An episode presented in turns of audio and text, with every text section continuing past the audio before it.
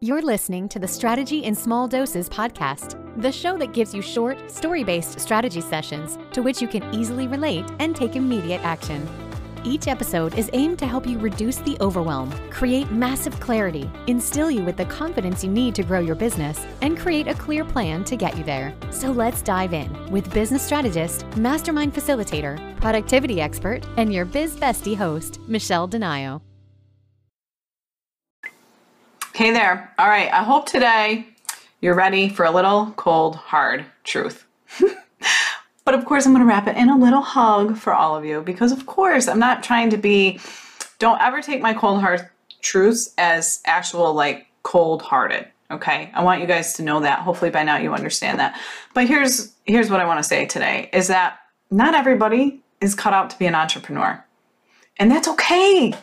It's okay to not want to be an entrepreneur full time or to admit that maybe you tried it and it's not necessarily for you full time.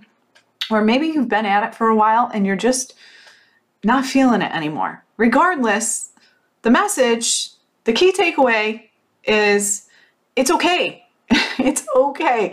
I was actually having um, this conversation with my hairdresser, which is what stemmed this podcast episode is I was where um, I went to a new hairdresser and she works in a salon and she used to own a salon. She was a salon owner for 30 years and she was telling me all about it and different things. And then I was talking to her. I said, Well, do you miss it? And she said, Not one bit. She said, You know what, Michelle?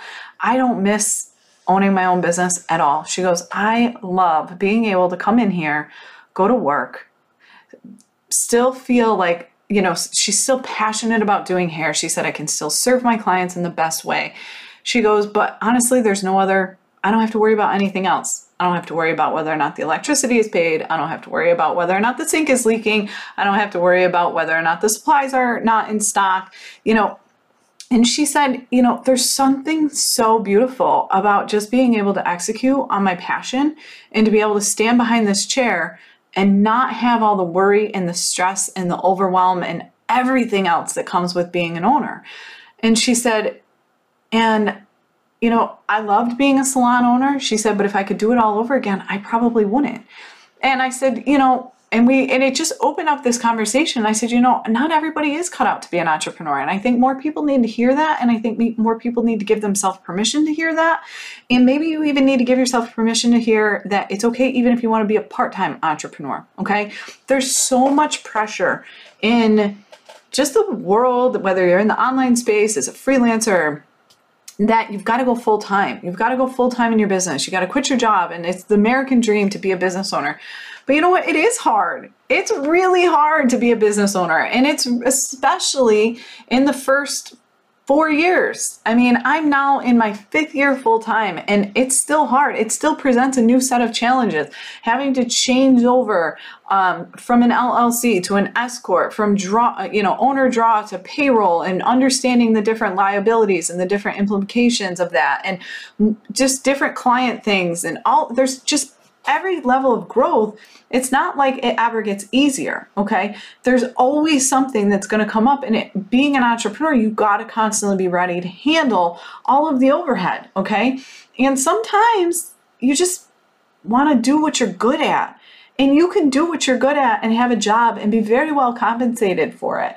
And that's what I want you to hear today is that you know, A, it's okay to have a job and build your business part time. I had a I had a job alongside of my business for the first three and a half years. Three and a half years, I had a job alongside of my business. Okay. 2021 was the first year that I was 100% full time. Okay. So hear that too. If you're in your first one to four years and stress and money and there's a financial burden that's coming up and you're feeling super overwhelmed with that, like it's okay to go find a part time job. It's even okay to get a full time job and convert your business part time. And here's the other thing nobody needs to know that. It's not like you need to go and advertise. For a long time, nobody even knew I worked part time, nobody knew I had a job. It wasn't their business, right? That's the other you know, that's a completely separate topic. But it's not anybody's business. And again, the reality is, and the point of this this uh, episode today is that that decision is yours, but I just want you to hear that it's okay if you just want to execute on your passion, if you just want to have somebody else carrying the burden of business ownership, it's okay if you want to have a job. It's okay. It still allows you to be passionate about something while also not having the financial stress, okay? And there's always a, you know, yes, you could lose your job, blah, blah, blah. I'm not even going to get into all that horseshit because quite honestly, that's not the point of this conversation. The point is, is that entrepreneurship is not for everybody. And if you are feeling defeated by it, if you are feeling like, do I really want to do this? Are you, you know, I really ask, I want you to sit down and ask yourself, is this for me? If you're feeling defeated by it because you had a bad day, then I'm going to tell you never quit on a bad day. 100% never quit on a bad day.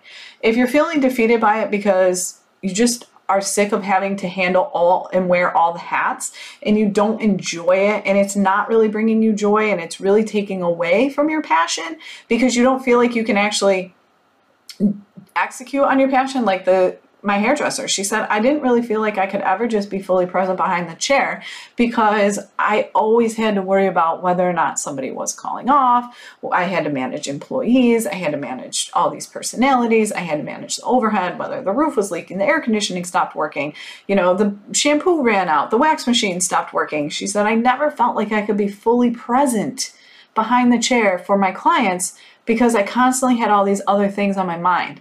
And if you're feeling like that and you just want to be fully present, then maybe it's okay to just go and be fully present in a job. All right?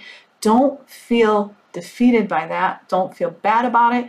Don't feel like it makes you anything less than. Absolutely not. 100%.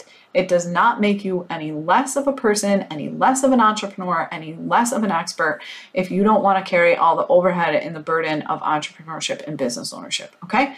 Again, maybe an unpopular opinion, but I'm here to tell it to you that not everybody is cut out for it. It's not for the faint of heart. It's not the easiest of journeys. And it's okay if you don't want to be on that journey. All right? So take this for what it is. Maybe it's hitting home. Maybe it's not. But either way, know that you can still be an expert and you can still live the life of your dreams and fulfill your passion in ways outside of entrepreneurship if you don't love it. Okay? All right, I'll talk to you soon. Thanks so much for listening. This podcast was designed to help you. If you have a specific topic or struggle you would like Michelle to cover, please feel free to send them her way. If you enjoyed today's episode, please share it with others, post about it, and tag Michelle on social media, or leave a rating and review. For even more strategy tips and tricks, subscribe to her bi monthly newsletter, as she sends out exclusive bonus episodes to her email list only. Thanks again, and see you next time on the Strategy in Small Doses podcast.